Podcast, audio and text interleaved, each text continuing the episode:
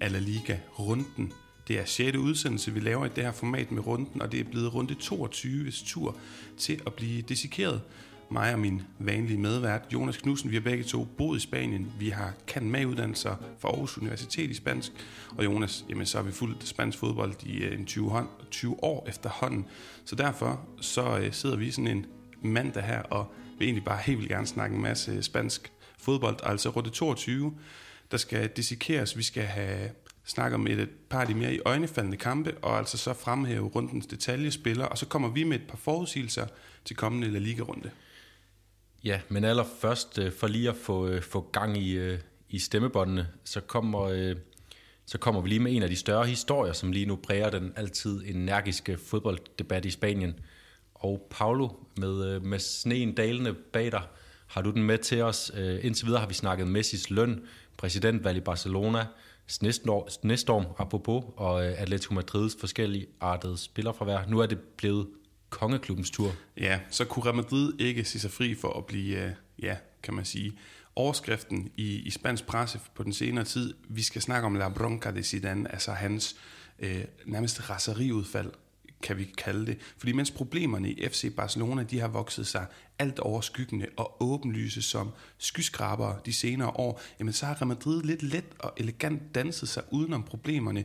Massive investeringer i stadionfornyelse, fremtidens brasilianske stjernefrø og et comeback til personificeringen af kongeklubben i Zinedine Zidane og ovenikøbet en liga til til følge.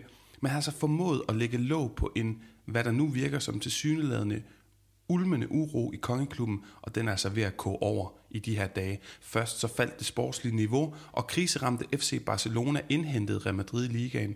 Så begyndte F C Barcelonas skadesramte flopspillere at holde sig skadesfri og præstere godt, og samtidig der Real Madrids alt overskyggende stjerneindkøb Eden Hazard igen på skadestuen for hvem ved hvilken gang siden sin ankomst til kongeklubben i to tusind nitten, og har nu malet ordene flop og pinlige præstationer i panden med store bogstaver. Real Madrid, de havde ellers lykkedes med at opretholde et glansbillede og en fornem facade gennem covid-krisen og de ikke prangende præstationer det seneste halve år. Men der er ingen røg uden brand, og således blev Eden Hazards utallige skader om, akkompagneret af en anfører, som aldrig har været mere betydningsfuld på banen, end han er lige nu. Men udenfor banen, der har Sergio Ramos endnu ikke underskrevet sin kontraktfornyelse, og om fire måneder, så har han ligesom Messi hos de evige rivaler mulighed for at forlade spansk fodbold kvitt og frit. Og det er altså egentlig et mikrokosmos, et godt billede på spansk fodbold, det her med den gensidige afhængighed Barcelona og Real Madrid imellem. De betragtes i hinandens lys, og den ene skade er den andens gavn. På det seneste, så er det altså Real Madrids skader, som ellers var blevet holdt under kontrol, og nu er det blevet for meget for cheftræner Zidane, som muligvis har lyttet til de spanske mediers heftige kritik af ham og Real Madrid i de par uger, han har været isoleret i sit hjem, grundet en positiv covid-test. De unge talenter leverer ikke. Zidanes hold spiller kedeligt. Hvornår mon Hazard bliver skadet igen? Det her Real Madrid-hold, det kan ikke vinde noget som helst. Sådan har kritikken været, og den har været heftig. Og det har altså fået den franske træner med de algeriske rødder til at reagere, da han fredag eftermiddag satte sig på pressemødet for at besvare spørgsmål forud for opgøret mod Huesca. Hver dag bliver jeg fyret af pressen.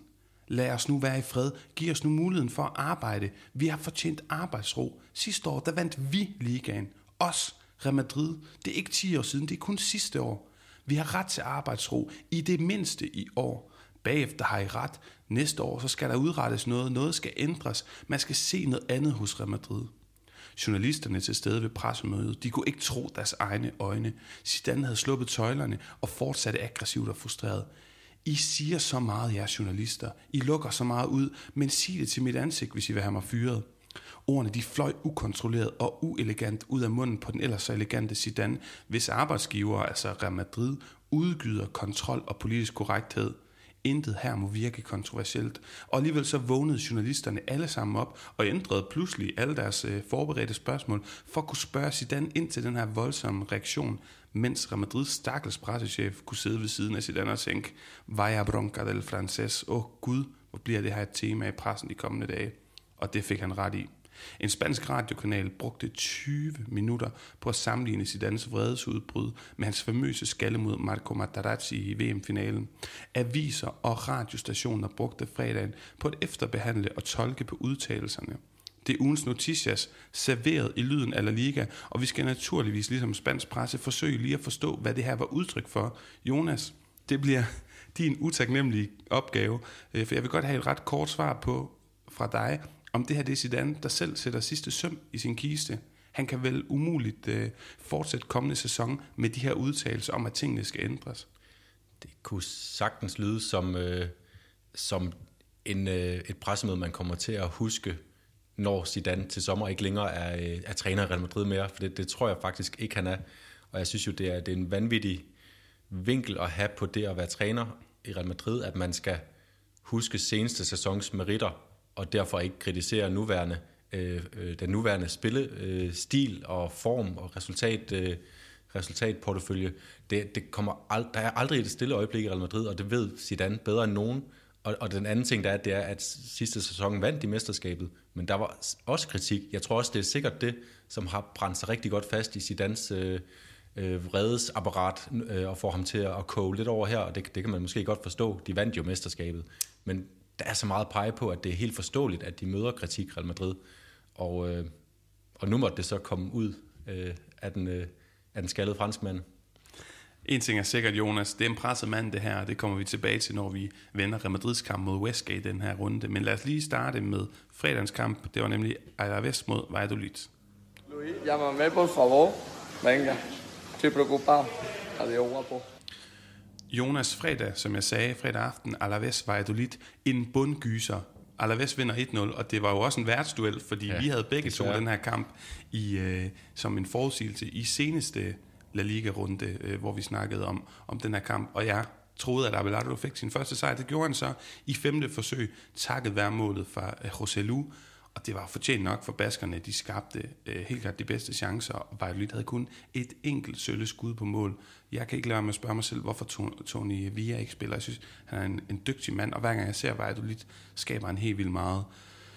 Men altså, Alaves, hvis de skal blive op, så er det med Joselu og, og Lucas Pérez. Og, og der har jeg sådan lidt, at de andre kandidater, nedrykningskandidater, de har vel dårligere angribere, end, end, end, end Alaves har. Altså, der er Famir, Weissmann og så videre. De har to gode angriber, Alaves. Og det må vel være dem, der skal, der skal sikre dem overlevelse. Ja, det, det kommer vi også lidt tilbage til, når vi skal snakke om øh, Osasunas kamp faktisk, fordi de har lidt samme situation som Alaves lige pludselig.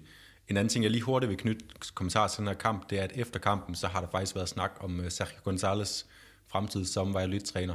Han har selv sagt, at han vil tage en snak med spillerne, spørge om de stoler på ham. Formentlig også kunne han snakke med, øh, med Ronaldo, som var til stede på stadion. Øh, der er ikke sket noget endnu, så vi forventer, at han er i spidsen forholdet til næste, til næste kamp også. Men Jonas, lad os lige hoppe videre til lørdagens runde, og hvis du lige kan tage os lidt hurtigt ja. Gennem Levante Granada. Og der får vi nemlig en, en springfarlig to-to kamp mellem Levante og Granada. Roberto Soldado, som igen er på, på pletten, redder et point til Granada i det tooghalvfemsindstyvende minut, efter at José Luis Morales, en programfavorit her i lyden af La Liga, fejrede sin kontraktforlængelse med en doblette. Jorge de Frutos var tilbage med et, oplag, med et oplæg og svær at komme udenom som en af de, de mest øh, spændende nye spillere, vi har stiftet bekendtskab med i den her sæson. Mm. Og så er Levante faktisk inde i en på en eller anden måde stærk stime, ni kampe uden nederlag, inklusive en sejr over Real Madrid og avancement til semifinalerne i Copa del Rey. Flot af Paco Lopez. Men det er også den her type kampe, som ender med at ende to-to, som Levante bare ikke vinder nok af. Ellers så kunne det se meget mere perspektivrigt ud i, i, helt op i Europa-placeringerne for, for Levante. Du har fuldstændig ret, Jonas. Det, sådan en type kamp her skal I selvfølgelig kunne lukke. Øhm, videre lørdag, Huesca Real Madrid, som vi snakkede om. Det er jo en vanvittig kamp. Hvis man skal tage én ting, der er vanvittig, så er der Rafael Varane sagtens på scoret hat-trick. Han endte så kun med to mål, den franske midterforsvar. Men kan du ikke lige fortælle lidt om, hvad du så i den her kamp? Jo, det var en, det var en kamp, men under nogle rigtig svære forhold i et, i et rigtig sådan, pioner-agtigt regn, regnvejr. Og det gjorde også, at, at det var meget sådan, frem og tilbage. Der var faktisk en, en pæn del chancer i begge ender. Så det blev sådan lidt held og dygtighed i feltet, der afgjorde kampen. Og man kunne måske godt sige, at det er meget heldigt, at Rafael Varane lige er på pinden to gange i en kamp. Det, det er ikke så ofte, vi ser det. Ja, og så er det jo sindssygt symptomatisk, at Real Madrid, der er et dårligt sted P T, de vinder to ind mod bundproppen på to dødbolde, ja. Og begge mål er sådan lidt heldige af Varane. Men altså, hvis vi skal snakke om noget, som ikke er held, måske det er mere uheld, så er det jo Vinicius Junior, øh, hvor, hvor synes jeg bare, der sker exceptionelt meget mere, når han er på det her hold, end hans øh, konkurrent, der stod foran ham i køen, Eden Hazard. Det kunne jeg egentlig godt tænke mig at, at snakke med dig, Jonas, om. Fordi hvor ser du brasilianernes niveau lige nu? Det er jo sådan enten Ousmane Dembélé, en af de allerstørste genera- generationelle talenter, når man kigger på Vinicius, altså det niveau, eller så er der sådan lidt Julian Fauber over det, altså er han gal eller genial, kunne man også, øh, kunne man også stille det op? Jeg har haft sindssygt svært ved at blive klog på ham, og i starten så det jo ud, som du siger nu, at der skete rigtig meget omkring ham. Man tænkte, han mangler bare lige afslutningerne, øh, fordi det, det er han virkelig ikke dygtig til. Øh, så har der været en lang periode, hvor han heller ikke rigtig har haft selvtilliden til at udfordre osv. Det seneste par indhop, han har lavet, der har han set øh, rigtig spralsk og, og levende ud. Der er sket noget omkring ham. Øh, jeg har dog stadig svært ved at se ham blive sådan en af fodboldens allerstørste stjerner, det må jeg indrømme. Og, og, og netop der med selvtid, du siger, synes jeg er vildt interessant, fordi en ung spiller, som edder væk har fået nogle tæsk af den spanske presse, øh, kommer til Real Madrid i en ung alder, kæmpe pres på skuldrene, spiller ikke en måned, fordi en halvfed belgier har en større stjernestatus og spiller foran ham, men han præsterer ikke Eden Hazard, og Vinicius kommer ind første start siden december, et par måneder han ikke startede for Real Madrid, og den selvtid, han har, jeg synes egentlig, det er det, der, jeg hæfter mig mest ved, fordi vi har alle sammen fundet ud af, at han ikke er god til at sparke på mål, og nogle gange så er han simpelthen så hurtig, at han glemmer at stoppe op og eksekvere sine afleveringer og driblinger, men altså nogle gange så lopper han bolden over og laver sombreros og det hele. Mm. Det, det, det er altså selvtid, det tænker jeg simpelthen ikke, han mangler. Måske det nærmere omvendt noget realisme, han, han, han mangler. Ja, måske skal man i virkeligheden stille spørgsmål, i stedet for at spørge, om det er Dembélé eller Fauber, jeg tænker, om det er Rubinho eller Neymar, mm. fordi at han har de her evner, som de to har, sådan meget, meget dynamisk, kan bevæge sig øh, på alle tænkelige måder, og, og med bolden mm. på, på mærkelige, mærkelige faconer. Men spørgsmålet er, om han som Neymar kan konvertere det til en karriere som en af de, de vigtigste spillere i fodbolden, eller om han bliver sådan lidt et et sideshow. Det er nemlig det, og det er jo det, der det er sgu ikke rigtig nogen af os, der kan sætte vores hat på, at det bliver det ene eller andet lige nu. Det er svært. Jeg synes stadigvæk, han har nogle spidskompetencer, for eksempel sin fart. Jeg vil faktisk våge den påstand, at, at sådan, når jeg kigger på spillere i La Liga, så har jeg ikke set en spiller, der løber hurtigere end ham, når han er i topfart. Ikke engang en, en Jackie Williams, for eksempel. Og så må vi jo så se, om han kan få konverteret den her fart øh, til noget. Vi skal også snakke andre spillere i den her kamp. Javi Galán med det her golazo. Mm. Øh, spiller en venstre wingback nu, hvor Pacheta er kommet ind på det her Huesca-hold og har flyttet ham op, givet ham mere, mere tid. Og også mere plads, mere offensiv frihed. License to roam, kunne man kalde det, Jonas. Mm. Pacheta er, fordi Javi Galán kunne egentlig gøre sig fint i en, i en firebakkæde som venstre bak før i tiden, men omvendt Pablo Maffeo på højre bak har haft lidt svært ved det defensive, mm. og det synes jeg er godt set af Pacheta. Øh, Pablo Maffeo sidste, sidste kamp, vi snakker om to oplæg, kunne have været tre, og Javi Galán med det her golazo i den her kamp. Ja, han spiller også en god kamp generelt, Galán, hvor han ser rigtig farlig ud. Der, der sker noget over fra hans venstre side, så, så det, kan, det kan godt have nogle rigtig pæne perspektiver for, for Pacheta. Og så er vi jo lidt uenige om, om Real Madrid spiller en god eller en dårlig kamp ja. her. Det er interessant, jeg har bare bidt mærke i, når jeg har hørt spansk radio i løbet af ja, som deres efterbehandling af, af den her rundes kampe. De kritiserer Real Madrid rigtig meget i den her kamp, og jeg tror egentlig, jeg synes, hvis man skulle kritisere Real Madrid i den her sæson, er der mange kampe, jeg vil vælge før.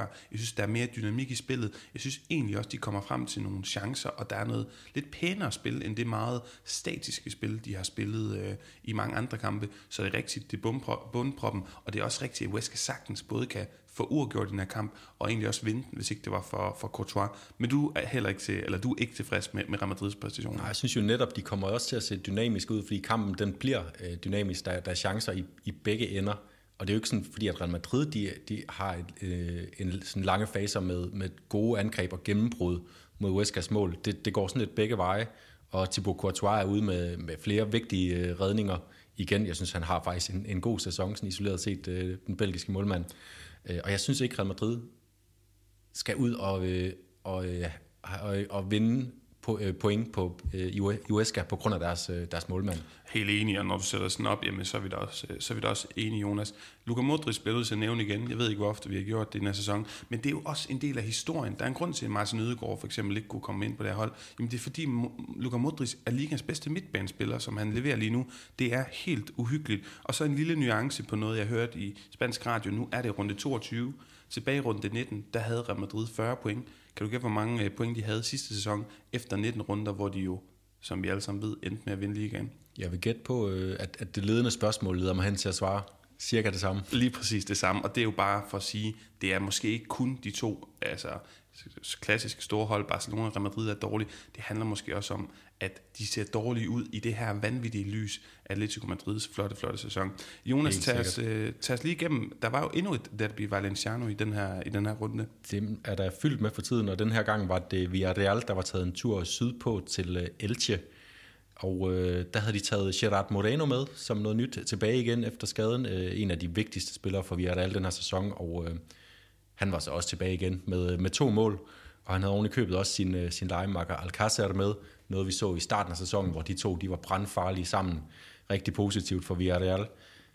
Alligevel så ender Elche med at komme tilbage. José Fernández, den her tidligere så anonyme spiller, som nu har trådt frem i stjernelyset med oplæg, Guido Carrillo, Lucas Boyer, men også... Altså, der er, en, der er en forklaring i, i Villarreals uh, skadesituation, at, at de er altså sårbare. De har spillet uh, Copa del Rey i midtugen et hundrede og enogtyve minutter, inden de uh, blev slået ud af Aarhus Universitet uh, og Levante til allersidst. Så det er virkelig et slidt hold, uh, og derfor så ender uh, Elche også med at, at få uafgjort. Den fjerde i streg for Unai Emerys uh, mandskab i La Liga, som har uh, tolv uafgjorte nu. Rekorden er, så vidt jeg ved, atten for Deportivo, en sæson, hvor de blev nummer femten. De seneste to sæsoner har Valencia fået seksten uafgjort og blevet nummer fire. Atlético Madrid har fået seksten uafgjort og blevet nummer tre, så det kan gå lidt begge veje. Mm. Men det er et problem for Unai Emery med alle de her uafgjorte kampe. Øh, selvom at jeg egentlig synes stadigvæk, at vi er et, et positivt hold at se. Og vi har også snakket meget Villarreal i de seneste par runder. Måske har vi også snakket meget Sevilla Getafe, men den endte jo øh, sluttede lørdagens eller lige kampe endte tre nul, og det kan lyde øh, pænt og flot af Sevilla, det var det også, men der var også nogle grimme ting. Sevilla var super overlegne, Papu Gómez scorer, hvad der ligner et sindssygt flot mål, det er det også, men det bliver afrettet, og dermed hjælper det også på æstetikken i det. Enesiri fortsætter, Joan Jordan med to oplæg, det ene af dem fuldstændig fantastisk, og han har gang i en fantastisk sæson, Joan Jordan. Mm. Han, jeg synes, han er det stærkeste kort på den her Sevilla midtbane, ved siden af de aldrende Fernando og Rakitic, og Jordan er altså kun seksogtyve, en fremtidens mand her, og måske man glemmer lidt at, øh, at snakke om, men der skete jo også noget grimt i den her kamp, Jonas. Ja, øh, Kiené, den her fantastiske forsvarsklippe for øh, Getafe, han kommer rigtig uheldigt ind øh, i en tackling på øh, Lucas Ocampos, Sevillas øh, offensive profil, og han rammer ham simpelthen øh, ned på anklen, får trådt rigtig godt igennem, øh, og det ser rigtig grimt ud. Ocampos øh, bider i græsset og bliver også båret ud. Vi har senere fået at vide, at der er ikke noget galt med hans knogler. De undersøger hans ledbånd, og han kommer formentlig til at være ude fire til ti uger. Mm. Så rigtig grim situation. Og en situation, der fik Lopetegi helt op i det røde felt. Mm. Og, og det, der sker, det er, at Bordalas, Getafes træner, han kommer ligesom over for at tjekke, hvad er, hvad er situationen her med Ocampos. Og i det, han gør det, så bliver han overfust af Lopetegi, som skyder skylden på Bordalas for den strategi, han lægger for dagen for Getafe, at det er den, der ligger til grund for, at øh, vi ender i den her situation med en skade til Ocampos på en, på en grim tackling. Lige præcis, og det får jo alverdens La Liga-følgere til at sige, det her Getafe-hold, det spiller for grimt. Og til dem vil jeg sige, jamen det, det tror jeg måske godt, vi kan blive enige om, men der er en diskussion i det her. Det, da det narrativ for alvor opstod, Bordalas og Getafe spiller grimt, og, og al limit, Huesca al limit, altså de spiller lige på grænsen, og måske mm. også lidt over den, øh, i forhold til, at, og, og ja, altså for mange taklinger, for meget svinspil. Jeg var faktisk til stede på Coliseum Alfonso Pérez med min lillebror i Madrid, altså på Getafe stadion, i den øh, semifamøse, at efter han blev Copa-kamp, Copa del Rey-kamp mod Valencia, hvor det for alvor startede, og der virkelig var kom ond stemning mellem de her, de her to hold. Og jeg vil sige, Getafe stadion er i forvejen et lidt sørgeligt og godt sted, så måske de også har brug for at holde varmen på nogle af de her taklinger. Jeg synes, det er okay, at nogle hold bruger nogle andre midler inden for reglementet for at komme ind, for Getafe har været tæt på Champions League-hold, måske det mest overpræsterende hold i forhold til budgetter og forventninger de senere sæsoner i La Liga, Jonas. Men sådan nogle her taklinger, det så, som du selv siger, ikke bevidst ud, men kommer der for mange af dem, for mange røde kort, for meget voldelig opførsel, så må man også gå ind og kigge på, at så er det simpelthen ikke okay, og så er det fair, at Bordalas og hans tropper får kritik. Det du selv gør her, som jeg er meget enig i, det er faktisk også ret meget kritik på Lopetegi, mm. for det er ham, der ikke kan styre sig i den her ja. situation. Og både Lopetegi og øh, Tjené øh, har også været ude af undskyldelsen fra hver sin side, øh, og, og det synes jeg også øh, klæder dem begge to. Og jeg synes også, man må også se lidt på, er det ikke dommernes ansvar, at Getafe spiller, får lov at spille på den her måde? Og så på den anden side Getafe, det er et hold, der ligger nummer tyve, og øh, er ude for at skade deres modstandere øh, som et eller andet øh, troll. Det er simpelthen det er et hold, der klarer sig på den her måde, og klarer sig langt over, hvad de kan. De spiller med de midler, de har, og selvfølgelig der er ingen, der bryder sig om at se det her. Det gjorde Bordalas, Diané, Lopetegi, Ocampos ikke. Øh, men jeg synes, der er måske en lille overreaktion i snakker om Getafe her. Jeg er fuldstændig enig, Jonas. Også, vi hader skader at se dem i, i sporten. Der har været flere på, på det seneste, og det er selvfølgelig aldrig pænt. Og man har en tendens til at se meget ned på dem, der, der begår de her skader. Men Diané er en fantastisk spiller. Som du selv siger, det må også være dommerens ansvar. Og kontrasterne i fodbold gør det også flottere. Mm. Jonas, en hurtig status på Sevillas sæson. Copa del Rey semifinalen, tjek, den er de i. Champions League ottendedelsfinale, tjek, der er de også. De er et point fra Real Madrid og Barcelona i ligaen, og de er, har seks point og en kamp i hånden ned til femtepladsen. Med andre ord, en sindssyg flot sæson, de er gang i. Vi undskylder måske lidt herfra, fordi vi ikke har snakket med højt nok op, men spillet har ikke været lige så Nej. sprudlende som i fjor, men resultatmæssigt, hvor er det flot. Lad os hoppe videre til søndag, hvor Real Sociedad Cádiz blev fire et. Endelig un partidazo de la, de la Real. Doblette af Isak og, og Yarzabal, det var simpelthen så fedt at se. Og Januzaj, han startede jo ind, og det kan dermed bekræftes, at cheftræner Imanol Alguacil, han lytter til Lyden af La Liga, hvor vi jo opfordrer ham til at starte med Januzaj i seneste udsendelse. Var bare lidt hård ved Cádiz i den her kamp. Et straffe, der blev dømt mod dem, et, der ikke blev dem givet, og så lidt til en rødt kort, men altså fair nok. Og der er Sociedad, på trods af en dårlig stige med de senere og kampe, sidder altså på den sidste Europa League-plads, P T. De er et point bag Villarreal på femtepladsen, og de har fem point, altså et fint forspring ned til forfølgerne hos Real Betis og Granada. Og et par timer mod vest i Baskerlandet, der var der et, et vaskeægte klassikeropgør på bordet senere søndag. Det var da Atletic Klub, de tog imod Valencia i en kamp, der, der endte et et. Og der er jo ingen af de to hold, der rigtig lever op til deres, deres storklubbe ry lige for tiden. Vi så en kamp, hvor at Atletic, de mangler noget kreativitet på midten, som de har gjort hele tiden. De kommer alligevel i front i kampen, inden at Gabriel Paulista, den her, synes jeg, ikke så dygtige midterforsvar, men som alligevel er blevet en vigtig spiller på grund af hans rutine, han får udlignet på endnu en dødbold for Valencia, som er blevet et af deres varemærker den her sæson, at det er der, de finder deres mål, også på grund af nogle af deres mangler andre steder.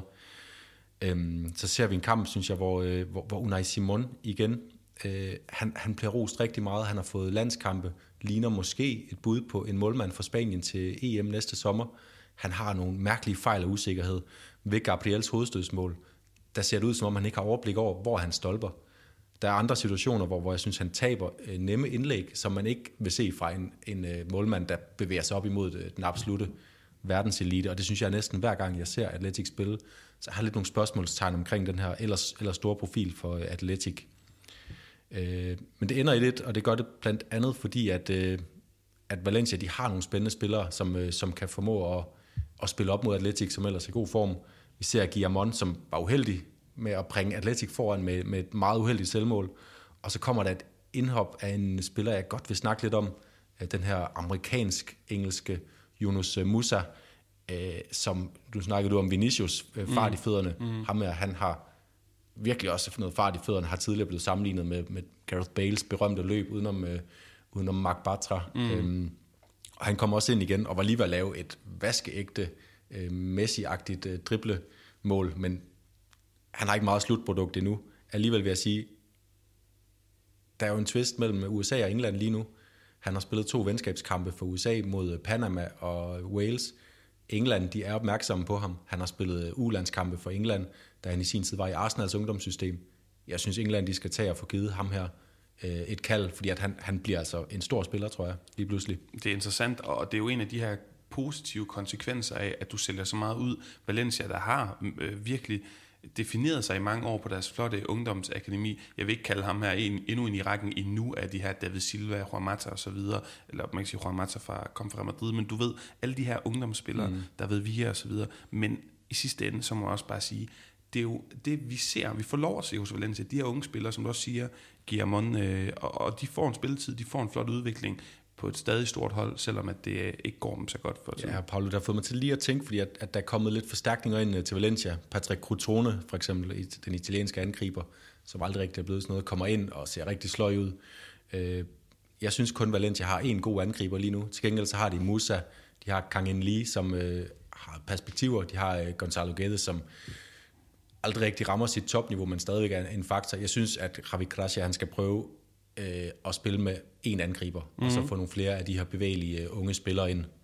Det kunne, det kunne være en god idé. Så vil jeg sætte midtbanen op. Jeg synes, Guedes er forkert på venstre kant. Han er ikke god defensiv, og, og han er bedre øh, i, i, altså som bag angriberen, som form for mm. hængende angriber. Så jeg vil spille ham eller Kangenli, lad de to konkurrere om pladsen bag Maxi Gomes, og så spille faktisk Chedisev på venstre kant. Jeg synes, han er mere en klassisk, øh, klassisk kantspiller. Og hvis Daniel Vaz øh, får lidt mere license to roam som højre kant, så begynder det faktisk lige pludselig at se fint ud. Mange tovejsspillere, mange mm. stabile spillere. Ja, så kan Musa og Vaz ligge og veksle der. Jeg er også enig i, at det er også vigtigt for Valencia at få de her indlæg på, fordi Maxi Gomes, som er deres eneste reelle topangriber, han skal have indlæg for at score mål. Det er helt sikkert. Jonas, vi skal videre til Pamplona, hvor Osasuna de vandt over Eibar. Vigtig, vigtig sejr to et.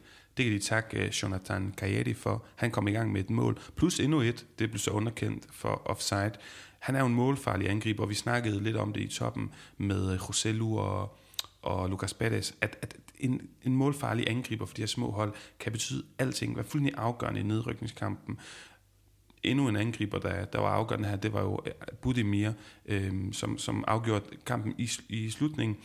Og så er det altså to styk, de har lidt ligesom Joselu og Lucas Pérez, mm. to øh, dygtige angriber, garant for mål. Jamen, det har Osasuna potentielt også med Budimir og øh, Cailletti. Vigtigt med de her tre point. Og Osasuna, de overhaler faktisk øh, Eibar indenom øh, efter det her resultat af point. Men Valladolid er Eibar nu, og det og Valladolid ligger altså under stregen. Så det eneste Eibar har på Valladolid, altså de har ikke engang et points forskel for at komme ned under stregen. Cailletti har lavet fire ligamål, Budimir fem styks, og det er altså, ja, det er det, det, det, de fleste af de her mål er, er faldet for relativt nyligt. Og så altså til sidste kamp, vi kommer til at berøre, Real Betis Barça to tre, via partidazo. Vi mm. får altid mange mål, vi får altid fede kampe. Føles det som om, når de her to hold, øh, de spiller?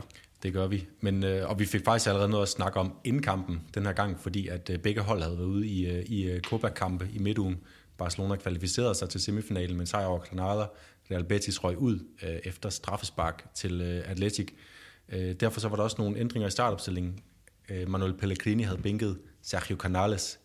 Det er deres absolut vigtigste spiller øh, i offensiven øh, til en kamp mod Barcelona.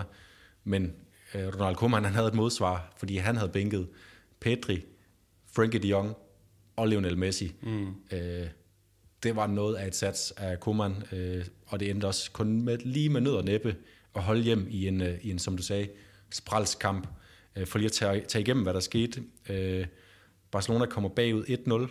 Øh, Emerson, den her fantastiske spiller, som er ejet af begge klubber, kuriøst mm. nok, øh, ligger den ind til Borja Iglesias, øh, hvor Alba er totalt overmatchet af Emerson. Fantastisk, øh, fantastisk højre bak, mm. powerful. I anden halvleg kommer Messi så ind, bruger to minutter på at udligne, og så øh, sker der det, at han lidt, øh, lidt efter ligger en fuldstændig genial aflevering i dybden, øh, og så bliver bolden spillet ind til Antoine Griezmann, mm. som for anden gang i den her uge øh, får sådan et for fremprovokeret et selvmål, ikke? Ja, ja. Øh, da han øh, simpelthen rammer bolden med hælen, så den ryger tilbage på uheldig Victor Ruiz, mm. øh, som scorer selvmål. Victor Ruiz, han udligner så på et øh, hovedstød øh, senere i kampen. Han er også ved at gøre det til tre to på et hovedstød kort efter. Og så er det simpelthen indskiftet Trincao mm. af alle. Indskiftet og udskilte. Og udskilte Trincao, som øh, simpelthen knaller bolden op i venstre hjørne via undersiden overlæggeren og giver Barca sejren. Flot mål, og også, må man sige, fortjent, for nøj, hvor har han været tæt på mange gange, den her portugisiske kantspiller. Betis var faktisk det hold, Jonas, sammen med Manchester City, som var bedst kørende i tyve enogtyve i vores nye kalenderår i hele Europa inden den her kamp.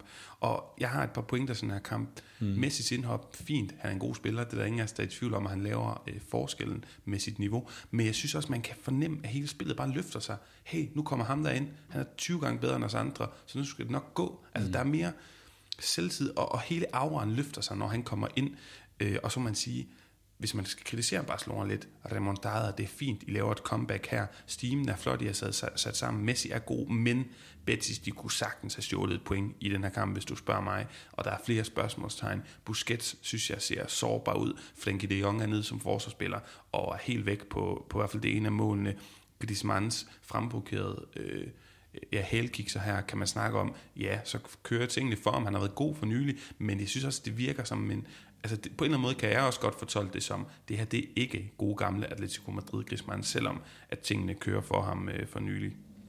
Ja, og, og du siger, du siger, at Betis de godt kunne have fået point, de kunne også have, have taget tre point. Jeg synes, der er stillinger to-to, kampen balanceret, der er det, der er det Betis, der, der er ude efter, øh, efter pointene.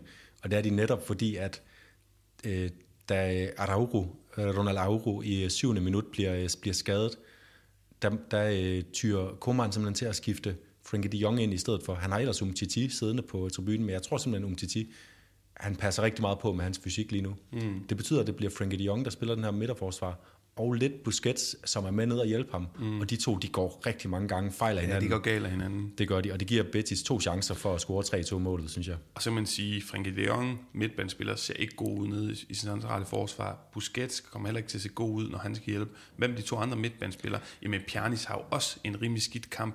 Og jeg kan godt forstå, at folk de kigger på Pjanic og siger, jamen, hvor bliver han af? Den her øh, mm. verdensstjerne fra Juventus, der kostede så mange penge, men han får jo ikke muligheden for at spille, øh, når Busquets og Frenkie de Jong har fundet ud ind i det her gode samarbejde, når ellers de får lov at ligge på midtbanen mm. øh, sammen, og, og det kan preach. Hvis du skal overbevise dig om, at du er de største Barcelona-talenter i lang tid, jamen, så skal du simpelthen slippe bolden hurtigt og være mere dynamisk og intelligent i ja, det, det spil. De begge to er gode positionsspillere, øh, men... Øh, især Puig, synes jeg, han spiller rigtig meget. Han spiller rigtig langsomt. Han spiller meget til siden og baglæns. Øh, stor ros til Pellegrini for at have sat Betis-holdet rigtig godt op. De står med en høj bagkæde og tæt mellem kæderne. Og det er en opgave, som Puig og Pjanic, de simpelthen ikke løser. De har nogle rigtig dårlige forsøg på at spille bolden i dybden. Øh, og de, de holder bare generelt ikke tempo i kampen. Og Puig, som vi så i midtugen mod Granada i Copa del Rey, folder sig lidt ud øh, med, med gode afleveringer. Han finder ikke ind i, i det, som man kunne forvente af ham, og derfor så er Pedri og Frenkie de Jong og Busquets midtbanesriven der, den er urørlig resten af den her sæson i Barcelona, tror jeg. Den er nemlig urørlig, og som jeg altså sagde, está bien con estas remontadas, det er fint med de her comebacks, men det er Granada og Betis, og de er altså ikke øh, lige så gode som Sevilla og P S G, som er up next. Jonas, vi skal hurtigt videre. Mandag, Atletico, Celta Vigo, den når vi ikke, men det er spændende, for der er en coronasituation, der udvikler sig, mange fravær hos Atletico, og man kan håbe på, at der kommer lidt spænding ind i mesterskabet, fordi vi vil gerne have, at der kommer mm. til at være I-liga. Jonas, vi tager lige en breaker, og så på den anden side kører vi nogle koringer. Det er en partido que quedará para la historia de los aficionados del Atlético de Madrid, y que nos llena de orgullo como club, una vez más estar entre los ocho mejores de Europa. Jonas, vi skal have kåret, ja, til at starte med, som jeg altid gør, rundens detallazo, altså den her lækre detalje, vi hæfter os ved. Der er mange forskellige ombudet. Trincao har det her flotte mål, eksempelvis Joan Jordans første oplæg i kampen til Munir, som jeg nævnte. Pereira fra Cádiz, han laver sådan en bananaflevering til Heidos, fire-et reducering for Cádiz, vidunderligt. Og opspillet, hele Osasunas opspil til Cádiz mål for Osasuna er også mm. rigtig flot, men jeg vælger altså Javi Galans øh, drøn, og det er så flot og tørt sparket ind i, i det her, den her reducering, kan man sige, eller to-et målet er det jo øh, i kampen mellem Huesca og Real Madrid. Jamen, det er uden tvivl en kæmpe detallazo. Jeg er, har valgt det at være målmændenes øh, talsmand, øh, som jeg også var med Ruben Yanez øh, tidligere øh, på sæsonen. Raume Domenech, han har en fuldstændig vanvittig redning øh, i kampen øh, på San Mamés, Oyan Sanset. Han, øh, bolden dumper simpelthen ned. Han står i det lille felt med bolden midt for målet. Han har altid i verden til at placere sit skud. Øh, han rammer den hårdt og flat, og Raume Domenech, han er bare nede og piller den mm. med øh, fabelagtig refleks og en, mm. en stærk øh, venstre, øh, højre arm, tror og, jeg. Og fedt for ham, øh, fordi at, at, at som udgangspunkt før sæsonen tænker man jo, det er Aspersilsen, der kommer til at spille en masse. Mm. Men nej, nej, det er jo altså Raume Domenech, og han gør det rigtig godt. Måske er han også din Juan de la Jornada. Min bud er øh, i hvert fald nomineringer. Gerard Moreno, Varane, José Luis Morales, og var det fedt at fejre sin kontraktforlængelse med den doublet der. Joan Jordan, som jeg nævnte flere gange, og så er det faktisk en anden Sevilla-spiller, jeg synes fortjener efterhånden Øh, og, og, og blive nævnt og fremhævet, det er Jules Koundé, den her franske mm. midterforsvar, fordi det er ikke fordi han scorer, det er ikke fordi han altid skal lave tre øh, øh, hvad hedder sådan noget, sidst, altså en heroiske taklinger, hvor han redder den i sidste øjeblik på målstregen, men han spiller med så meget selvtillid og autoritet i sit spil. Han er hurtigere end de andre, han er stærkere end de andre, han er klogere end de andre, altså alting er der bare for ham lige nu, og derfor så er han min Juan de la Jornada. Jeg har, jeg har bare skrevet Messi på min. Øh, der, han spiller kun én halvleg. Men, men, men, ja, ikke engang. Kun nej, tredive engang, minutter. Ja, kun tredive minutter, og der går, der går to minutter, så har han lavet et fantastisk mål. Og den aflevering, han lægger til Jordi Alba i forbindelse med det der øh, kuriøse Victor Ruiz-selvmål. Mm. Det, det, er, det er sådan noget, hvor man bare sidder og, øh, og, og tager sig til hovedet og tænker, hvordan, øh, find, hvordan finder han den løsning? Mm. Øh, og han, han ændrede en kamp, hvor F C Barcelona er i problemer, og han gør det med den største selvfølgelighed, og, han, og det, det er sjovt, at man ved, når han kommer ind, at det kommer til at ske, ja. Og alligevel så forbløffes man bare over, at han kan vinde en, en så svær kamp for, mm. for F C Barcelona. Jeg synes, det er, det, det er et smukt, smukt kald, og du har fuldstændig ret. Jeg vil uh, faktisk gerne uh, gå med til at give den til Jules Koundé, for jeg synes, han har fortjent den længe. Okay, så vi giver sådan en merit en. Måske var Messis tredive minutter bedre end Jules Koundés. Alt det, han spillede i, i hele kampen, men alligevel på meritter over ja. Noget tid, og fordi Messi, han kan, han kan samle på lyden af La Ligas runde eller Jordanada, og så kan han bade i dem eller fodre dem til grise. Vi skal hurtigt videre.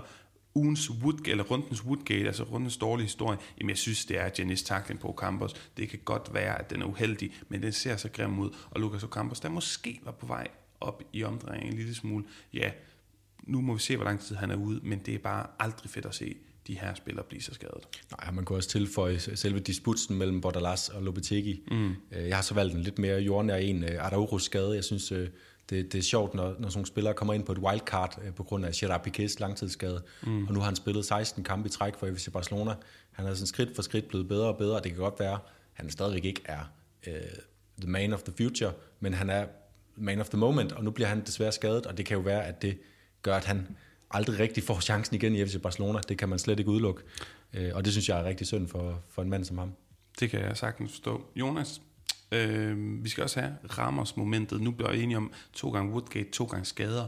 Ramos, jeg har simpelthen bare kørt José Luis Morales. To mål, som han bruger til at, at fejre sin kontraktforlængelse. Man var nervøs for, om det ville ende nu. Den her kærlighedshistorie mellem Levante og El Comandante Morales. Og det er fedt med de her hipsterspillere i La Liga. Mm. Joaquin, Jesus Navas, Iago Aspas og altså nu også José Luis Morales et par år mere. Fantastisk. Det glæder vi os til at se de kommende år også. Jeg har taget øh, Valencia-spillernes gensyn med Marcelino efter kampen på San Mamés, øh, hvor man ligesom ser, at de ikke bare snakker sammen, som man tit ser med, med tidligere kollegaer. De snakker sammen længe, mm. der er omfavnelser, øh, og tydeligvis øh, et, en stort, øh, stadigvæk en, en følelse af et, et tilhørsforhold. Og det synes jeg er, er fedt, fordi det er, det er jo en kæmpe stikpille til, til Valencia-ejerne, som, som bøvler med, med kritik, og fansene, der er i gang med at samle, samle ind til at og få, dem, få dem ud af vagten. Og Marcelino, det er, jo, det er jo det største symbol på, hvordan de her ejere, de er i gang med at køre Valencia i sænk, mm. og samtidig står Javi Gracia over på den anden side, og har al øh, sympati mm. på sin side også, fordi han står bare i den samme situation, ja, som præcis. Marcelino blev fritaget fra. Og jeg synes, det var fedt at se øh, spillerne ligesom også markere det på en eller anden måde, også over for fansene. Mm. Det synes jeg på alle måder giver mening, den, den koring, du laver der, Jonas. Til allersidst, så skal vi have øh, ja, forudsigelser frem mod kommende runde, og jeg vælger faktisk, vi ved jo begge to, vi har snakket om sidste forudsigelse, det var den her fredagskamp, Alaves øh, Valladolid, hvor jeg var heldig at, at få ret, mere held end forstand måske. Lad os se, om heldet det tilsmiler mig igen. Jeg går med aftens kamp, som vi så ikke får med i den her runde, mm. Atlético Madrid, Celta Vigo. Vi snakker lidt om det, corona-afbud. Hvis kampen overhovedet når at blive afholdt, fordi der er så meget corona øh, i, i, i Atlético-spillertruppen, så tror jeg faktisk, at de smider point. Det kommer ikke til at betyde noget for, for mesterskabsræset, tror jeg ikke. Men jeg tror alligevel, at Atletico Madrid smider point, og Eduardo Cudets Celta Vigo-hold øh, kommer op og får en, en bedre, ja, et bedre resultat øh, og forventer den her dårlige stime. Spændende. Så kan vi jo vi om ikke andet lade op til at fyre Ejliga mm. øh, afsted på mm. et eller andet tidspunkt, ja, ja. Hvis de kikser flere gange. Præcis. Jeg har valgt igen, øh, nu kiksede jeg fuldstændig med Alaves, som du siger, mm. i, i sidste uge, og, og du fik ret der. Jeg har en ny forudsigelse med Alaves. De spiller mod F C Barcelona øh, på lørdag, mener jeg da. Mm. Og F C Barcelona, det så vi mod Real Betis. De har tænkt sig at prioritere den her cup-turnering. De spiller i midtugen øh, den første af to semifinalopgør mod Sevilla. Øh, der tror jeg, der kommer de bedste opstilling. Mm. Øh, og F C Barcelona-truppen er slidt. Vi kan se, at der kommer, kommer muskelskader her og der. Øh, jeg tror ikke, Koeman kommer til at stille i bedste opstilling mod Alaves. Det gik lige mod Betis. Jeg tror ikke, det går to gange i streg. Så stærk er Barcelona ikke lige nu. Så jeg tror, Alaves, de tager point, minimum et point fra F C Barcelona. Det er, det er spændende. Det er meget, meget spændende, Jonas. Og med de ord, jamen så er det blevet tid til at lukke ned for denne udgave af Lyden af La Liga. Runden, det var runde toogtyve. Hvis I kunne lide, hvad I hørte, jamen så fortæl os om det. Kom med jeres inputs. Vi elsker det her. Vi vil gerne styrke fællesskabet omkring spansk fodbold i Danmark, enten på vores Facebook-gruppe eller på vores Twitter-profil. Giv os lige en anmeldelse. Øh, giv os en kommentar med på vejen. Fortæl jeres andre fodboldinteresserede venner, især dem, der hører podcast om os. Og så lyttes vi ved, fordi der er sindssygt meget fedt indhold på vej. Tak for det.